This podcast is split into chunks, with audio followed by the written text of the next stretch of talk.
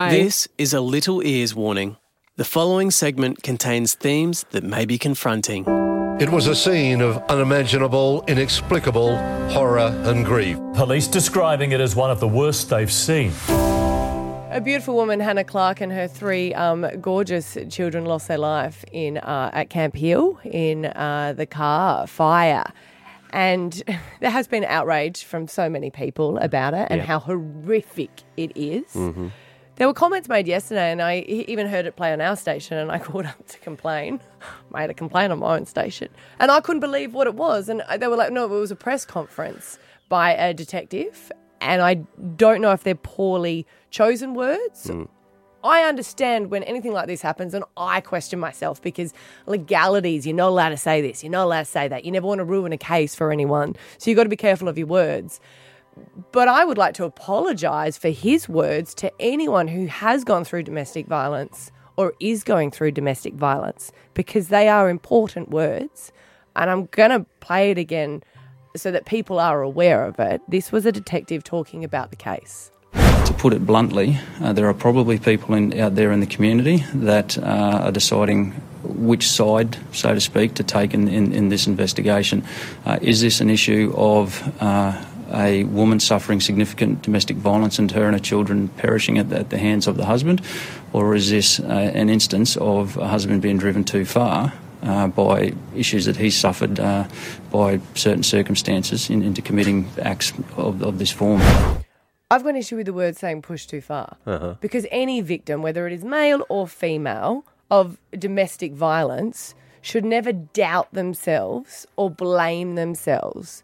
Because you can't push someone so far hmm. to do it. Of course, you can push people far, but they don't turn into murderers because of that. No. That is their sickness. That is something wrong with them for them to be able to respond like that. And I'll say, I'm not going to stop getting outraged by domestic violence because I find it hard when you hear a murder and you go, oh my God, who was it? Why? How could they do that?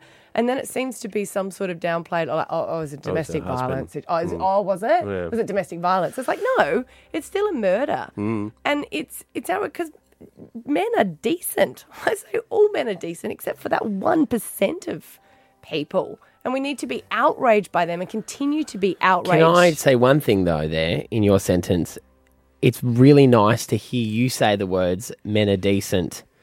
It's just it's it's him because men men more husbands do kill wives than than anyone else, and it's true. Yeah. And I think it's important for men in these ins- instances, the good men, to stand up, accept that it is men that kill women, but be a good man and and 100%. and spread that message and encourage other men to be better. By telling another man to be better, you're not saying you potentially going to kill. No. Positively speak to other men and say you're a good person because that man at some point that woman was in love with him Yeah. and something happened to him and he or and it, it all changed mm. and he turned into that and he should that should never have been okay for him to think that that's where he should have headed 100% real men walk away. Absolutely Ab- uh, absolutely. And I go, people go, oh, but what can you do for it? And I go, do you know, my sons are going to school and they have that giraffe about how to teach them to be healthy eating. Hey, d- yeah, Why- the giraffe's got the his place. The Giraffe's great, but it's like, well, what can we do? You know, it's such wide range. We can teach people how to deal with anger in appropriate ways.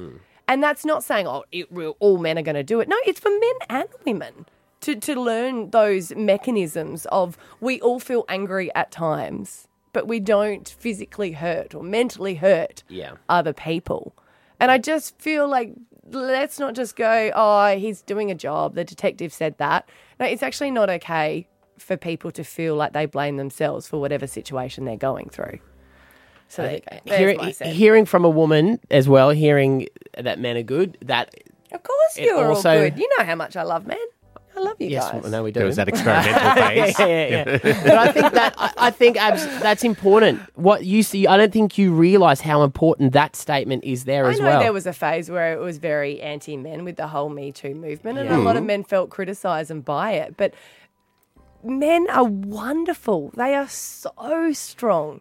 And it is, it's like in any situation, there is the 1% of people that are, uh, uh, are monsters. Mm. Oh, they don't do, they don't deserve ex- ex- excuses. No. those people. No, and if you know that there is a friend that is not dealing with anger well, get them to be a real man and get help.